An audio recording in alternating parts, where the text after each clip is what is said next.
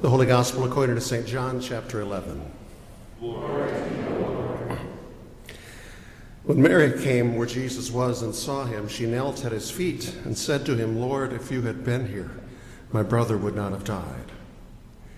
When Jesus saw her weeping, and the Jews who came with her also weeping, he was greatly disturbed in spirit and deeply moved. He said, Where have you laid him? They said to him, Lord, come and see. Jesus began to weep. So the Jews said, See how they loved him? But some of them said, Could not he who opened the eyes of the blind man have kept this man from dying? Then Jesus, again greatly disturbed, came to the tomb. It was a cave, and a stone was lying against it. Jesus said, Take away the stone. Martha, the sister of the dead man, said to him, Lord, already there is a stench, because he has been dead for four days. Jesus said to her, Did I not tell you that if you believed, you would see the glory of God? And so they took away the stone. And Jesus looked upward and said, Father, I thank you for having heard me. I knew that you always hear me, but I have said this for the sake of the crowd standing here, so that they may believe that you sent me. When he had said this, he cried with a loud voice, Lazarus, come out. The dead man came out, his hands and feet bound with strips of cloth, and his face wrapped in a cloth. Jesus said to them, Unbind him and let him go. The Gospel of the Lord. Praise to you, O Christ. May the words of my mouth and the meditations of our hearts be acceptable unto you, O Lord, our Maker and Redeemer. Amen. Well, that gospel reading for today comprises t- just 12 verses that it actually takes John in his gospel a story of 54 verses to tell, beginning in John 11, verse 1, where he starts the story by telling us that a man named Lazarus, who lived just outside of Jerusalem in a little town called Bethany with his sister and his other sister, Mary and Martha, was ill. Lazarus is not known in Scripture as one of Jesus' 12 disciples. He's known in Scripture as Jesus' friend. says something to me about Jesus that even he, as a human, had, I even maybe think, maybe needed in order to be fully human, a friend. Some relationships that were supportive, safe, fun, even. It says something to me about Lazarus that he had what it took for Jesus to trust him as a friend. A friend who loved him, a friend whom he loved, but who was now sick.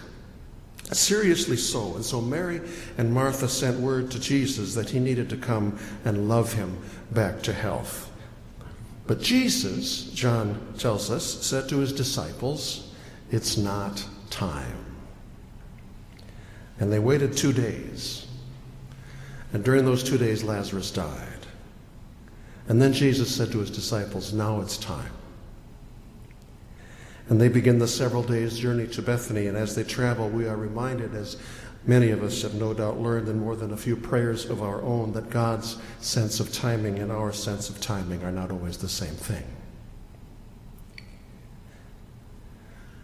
Roxa's great niece, beautiful Evie, whom Jesus loved, just a few, a few weeks shy of two years old, died this week after a long battle with cancer. Many of us and others have been praying for her the whole time. I want to say something. There is power in prayer and mystery in the ways prayers are answered, and there is power in God and mystery beyond mystery in, when it comes to God's will and God's ways. But I do not use the phrase, it was the will of God or the timing of God when talking about a death like that, dear little girls. Call me a heretic if you need to, but I think that death's sense of timing and cancer's sense of timing are not, in this case, the same as God's sense of timing either. That little girl was taken from this world too young, as was Lazarus, whose home in Bethany Jesus finally approached after four days after Lazarus' death. Martha and Mary were in the house when he arrived. Martha ran out to meet him. Mary stayed home. She, like some of us when we grieve, doesn't want to be around crowds of people. She just wants to be alone or, or the, the people she's closest to, her friends. But Martha did run out to meet Jesus, and when she got there, she said, and I want to imagine that there was a little tone in her voice, a little, a little edge to it, because we elsewhere have seen in John evidence that Martha could get a little put off about things sometimes, and when she was put off about things, she said so, which I think is at least part of what's going on here when she said to Jesus, Lord, if you'd been here, my brother would not have died. There's faith in these words, of course. She believes Jesus could have done something if he'd been here. But there's also, I think, beneath those words, a, a disappointed, maybe even slightly angry or irritated question Jesus, why weren't you here? There was time.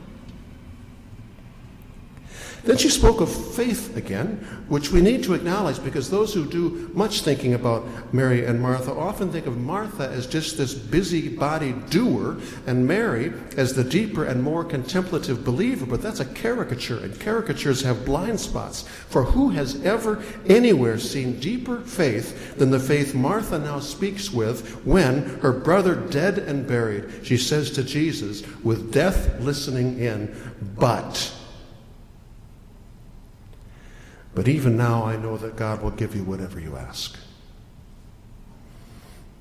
Faith that is as deep as Martha's faith, even when it must face some of the things we in this broken world must face, like death, our own and those we love, does not then despair.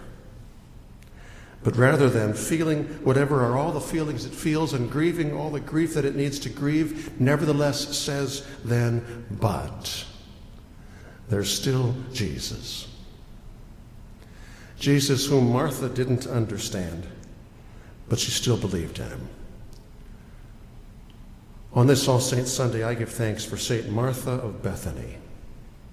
And I pray for faith that is more like hers. In response to her feelings and her faith, Jesus then said, Your brother will rise again which Martha took to mean what many Jews by this time had actually come to believe from reading some portions of their scriptures, especially the prophets and the Psalms, that being that there would be a resurrection of the dead on the last day. So when Jesus said, Your brother will rise again, she said, I know. Sounds a little bit similar to me when our loved one dies and someone says she's in a better place, and we say, I know. But what we think as we say it is that just doesn't make it hurt any less right now.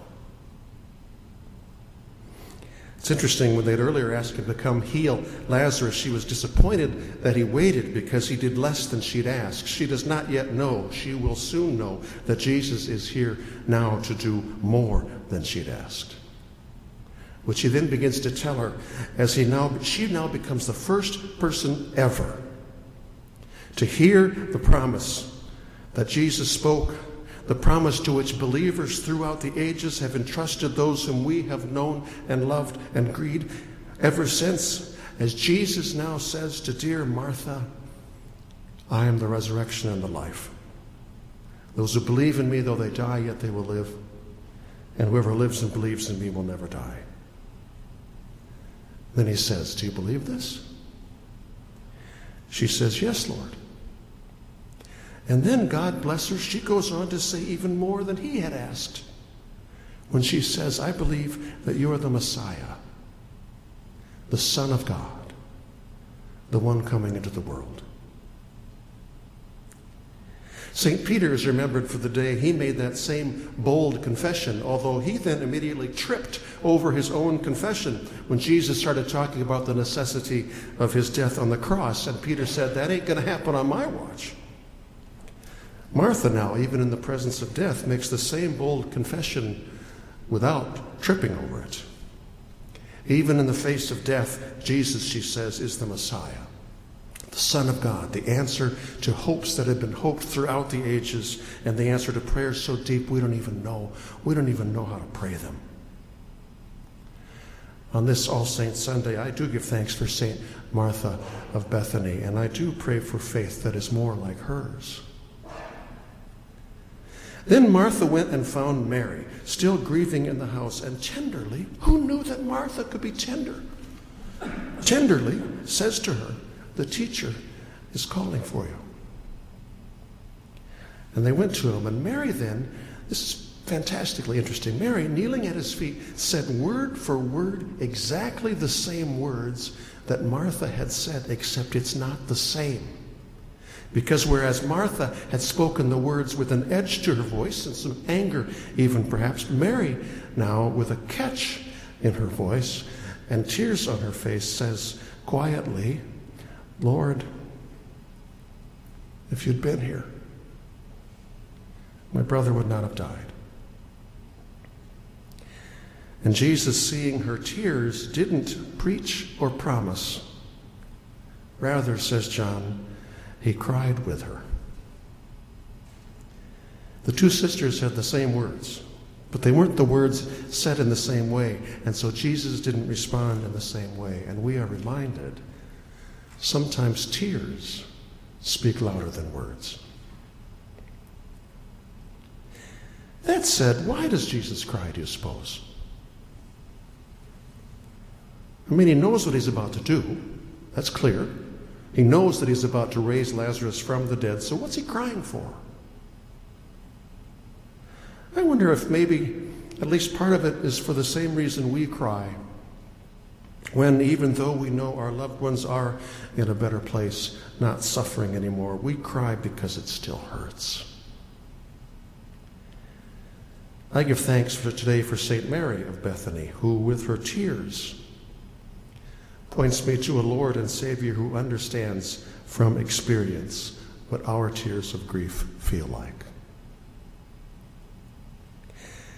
Pastor Mark Priest attends our Tuesday morning men's Bible study. Meet down in the fellowship hall, 745. You're welcome. We look at the, uh, the text for the coming Sunday. It's when I start working on this week's sermon. He reminded me this past Tuesday morning that in the prior English translations, John 11:35, which in this translation is translated Jesus began to weep. It's actually more accurate probably, but in prior translations it was it was just Jesus wept. And therefore it was known as the shortest verse in the Bible, 9 verse 9 letters. In the Greek text, Jesus wept is actually 16 letters. And so he told us that in the Greek text, the shortest verse in the Bible is 1 Thessalonians 5 16, pantote kairete. Rejoice always. 14 letters in the Greek. He said he's always found it interesting that putting those two shortest verses of the Bible together, you end up with Jesus wept. Rejoice always which I decided is actually more than interesting. I think Jesus wept, rejoice always, is an outstanding theme for an All Saints Sunday sermon especially in this year B of the lectionary cycle, when on this day when we indeed do sing loud and joyful praises and alleluias, and as we do remember that our praises and alleluias are not just our praises and alleluias, but are joined together in chorus with the praises and alleluias of all believers everywhere, including those who have finished in faith before us, and so even now are singing their praises and alleluias that are the praises and alleluias of forever. But nevertheless, on this year B's readings for All Saints Sunday, all three of the readings also reference tears. Tears which both Isaiah and Revelation say God will one day at last wipe away, as sorrow and grieving will be no more.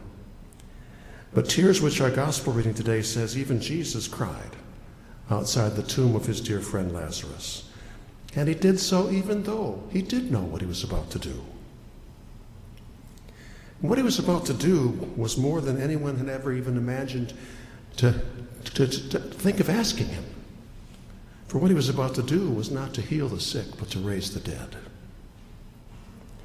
And going to the tomb, he had that stone rolled away. We are not told whether in that moment he glimpsed in his mind another stone before the entrance of a tomb soon to come. And then, after praying a prayer to the Father, he commanded a command, not just to his friend, but also to death itself. Lazarus, he said, come out. Death, he said, in other words, be gone. And the dead man, dead no longer, did come out. And being bound in strips of cloth, the same way Jesus would be bound come that Friday, drawing ever nearer, he said to those standing there, trying somehow to believe what they had just seen, unbind him and let him go. And some, John tells us, did believe what they had just seen, but others, and this in its own way seems almost as miraculous, but in a, in a negative way, others didn't believe in spite of what they'd just seen. I don't judge them. I truly don't.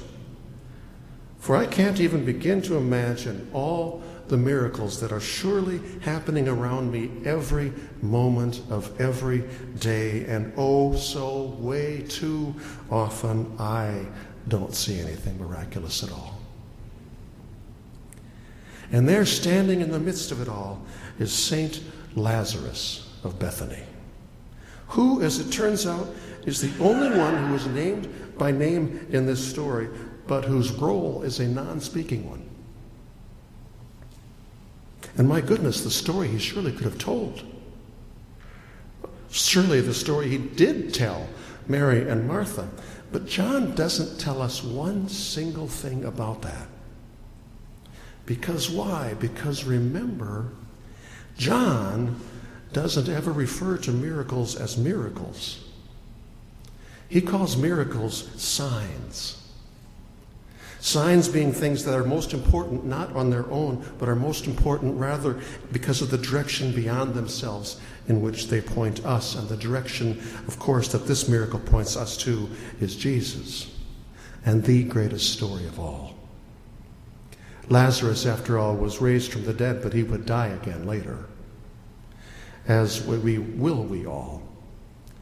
But in the raising of Lazarus, we are given a foretaste of the feast to come, when Jesus, for all the saints, keeps the promise of all promises around which this story centers itself I am the resurrection and the life. Those who believe in me, though they die, yet shall they live, and whoever lives and believes in me will never die.